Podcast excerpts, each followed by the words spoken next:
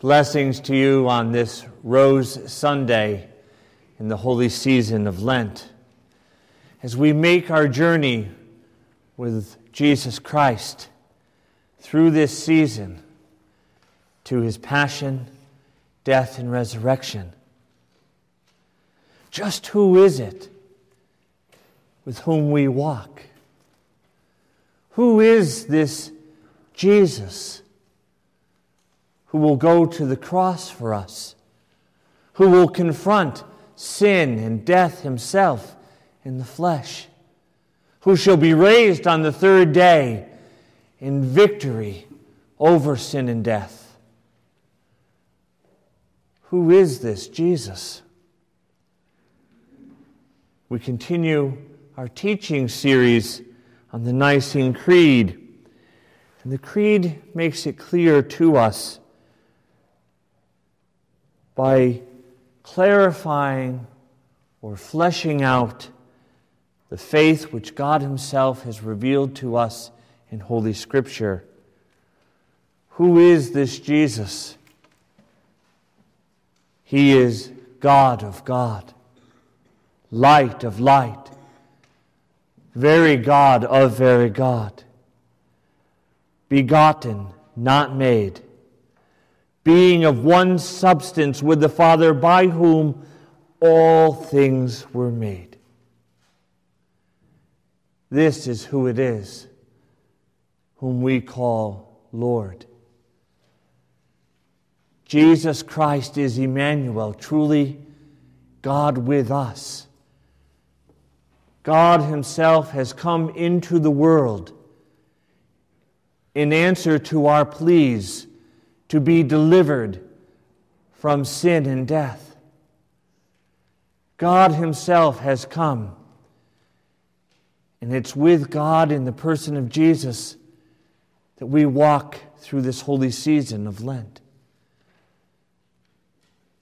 It is God in the person of Jesus who shall invite us to the table when he breaks the bread and blesses the cup and says, "Take, eat, this is my body. Take, drink, this is my blood." It is God in the person of Jesus who will go to the Garden of Gethsemane and there confront the greatest depths of human despair. It will be God in the person of Jesus who will cry to his Father, "Let this cup pass from me, if possible, but thy will, not mine, be done." It is our God in the flesh, in the person of Jesus, who shall be judged and scourged and handed over to be crucified, who shall bear the weight of the cross. Upon that cross, the weight of our sin, our brokenness, our sufferings, our sorrows, our pains, our hurts, our loneliness, our regrets. All of these things God himself in the person of Jesus came to confront, so that these things need not be the final word over us, but life and salvation.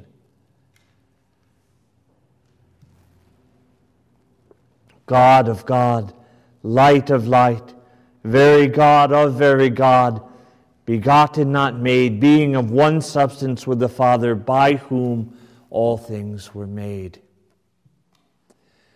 I'm paraphrasing now, but one of the early church fathers said, "What is concealed in the Old Testament is revealed in the New Testament." That is, God's revelation to us through his word is the same in both the Old and in the New Testament. But what is concealed, that is somewhat hidden, somewhat veiled in the Old Testament, is fully revealed and brought to light in the gospel of our Lord Jesus Christ. And so even in Genesis chapter 1, verses 1 to 3, we hear the Word of God revealing, albeit in somewhat a hidden way, the Trinity, that God is one, and yet God is the Father, the Son, and the Holy Spirit, one God in three persons. In the beginning, that is, before God created anything, before there was time, in the beginning, God created the heavens and the earth. The earth was without form and void, and darkness was upon the face of the deep, and the Spirit of God was moving over the face of the waters. And God said, "Let there be light," and there was light. And so God spoke. And so in verse 1, we see God the Father creating all things through His spoken word, His Son, from all eternity.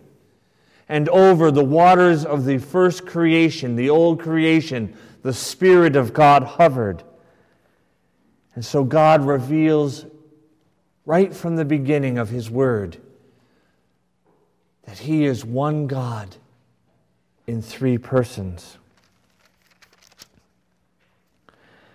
In chapter 1, verse 26, God reveals even more fully as He continues to create and creates man in His image and likeness that there is both a singularity in God, God is one, and a plurality in God.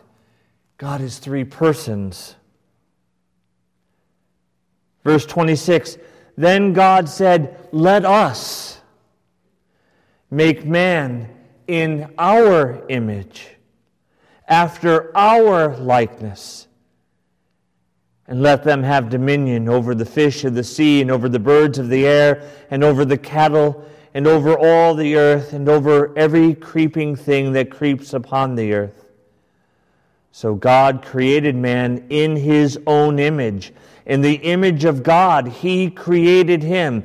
Male and female, He created them." And so we see that there's also a singularity in humanity. We are one.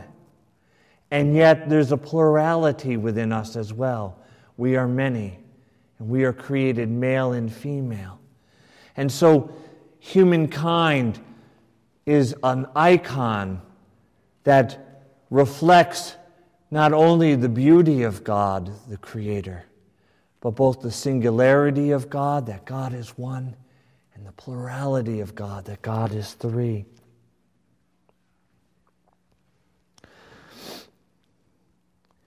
And it goes on to say, "And God blessed them, and God said to them, 'Be fruitful and multiply, and fill the earth and subdue it.'"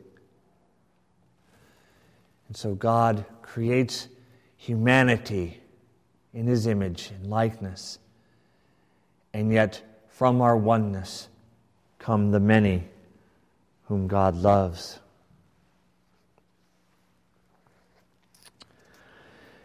In Genesis chapter 3, Verse 15, shortly following the fall of man, when mankind, not God, introduced sin, suffering, and death into His creation. So often people will say, "Why did God create sin? Why did He create suffering? Why did He create death?" And I'll say, God didn't. We did. We introduced sin, suffering, and death into His creation. And yet God did not abandon us to our sin, but rather from the moment that we fell, He searched for us. "Adam, where are you?" He came looking for you and for me in our fallenness, in our brokenness, in our sin, in order to punish us. No! In order to redeem us. in order to lift us up, to raise us up out of sin and death, to deliver us from the consequence of having turned from Him. For God is life, and having turned from Him, we embrace death. God is light, and having turned from Him, we embrace the darkness. God is truth, and having turned from Him, we embrace the lie. But He did not abandon us. Immediately He searches for us, and He promises us that He will send a Savior. Genesis 3:15. I will put enmity between you and the woman, He says to the serpent. Between you, Satan, and the woman. Not Eve, but Mary. And between your seed, that is sin and death, and her seed, that is Jesus, our salvation. He shall bruise your head, and you shall bruise His heel. A foreshadowing of the sufferings of Christ on the cross and His victory over the enemy and over sin and death. This is promised again many times, but particularly in Isaiah chapter 7, beginning at verse 14, this is known as the sign of Emmanuel, and God promises to send a Savior. Therefore the Lord Himself will give you a sign. Behold, a virgin shall conceive and bear a son, and shall call His name Emmanuel, which means God with us.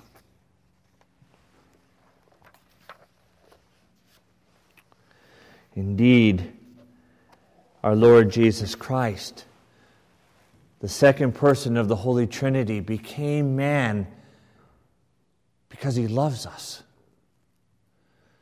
The Father sent Him into the world not to condemn the world, but to save the world.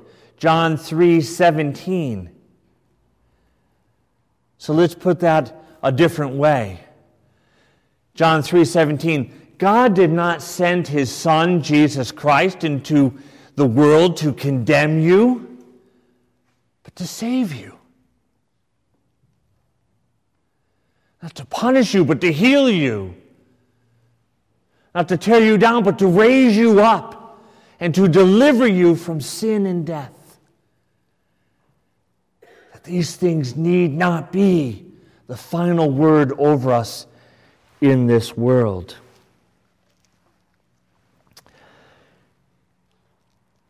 In John chapter 1,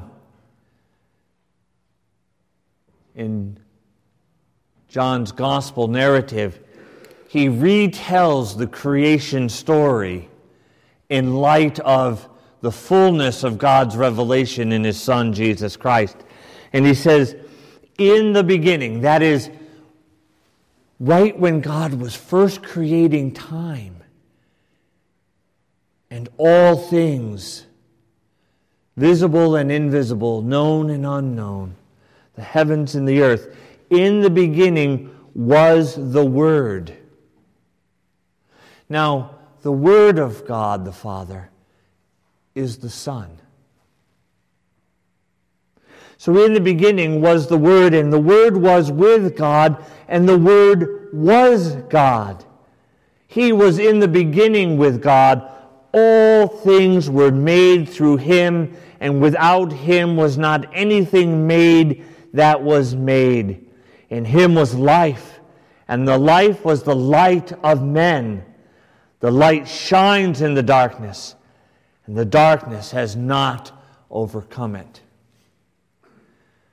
So let me paraphrase this so we can more fully understand. In the beginning, at the very moment that God is creating all things, in the beginning was the Son of God. And the Son of God was with God the Father. And the Son of God is God. The Son of God was in the beginning with God the Father. all things were made through the Son of God. And without him was not anything made that was made. In the Son was life, and the life was the light of men. The light shines in the darkness, and the darkness has not overcome it. In Colossians, well, first in Philippians chapter 2,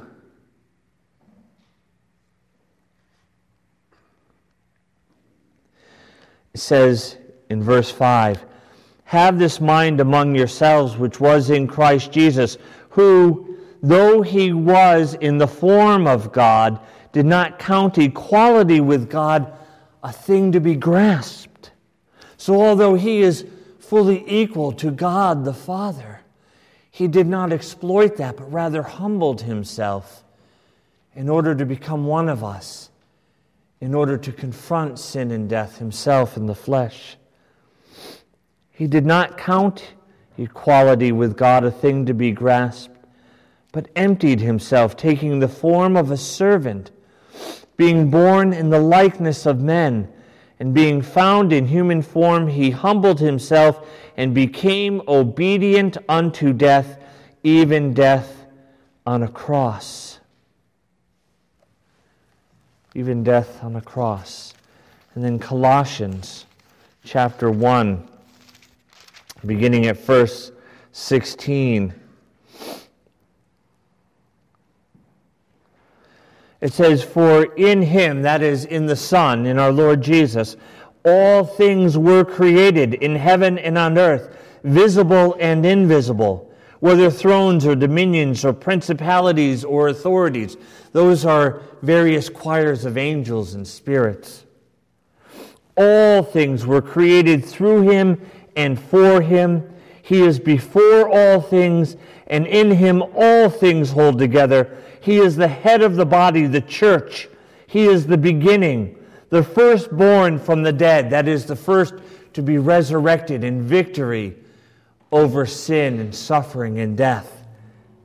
And we partake even now with him in that victory through our life in him and through word and sacrament. "That in everything he might be preeminent.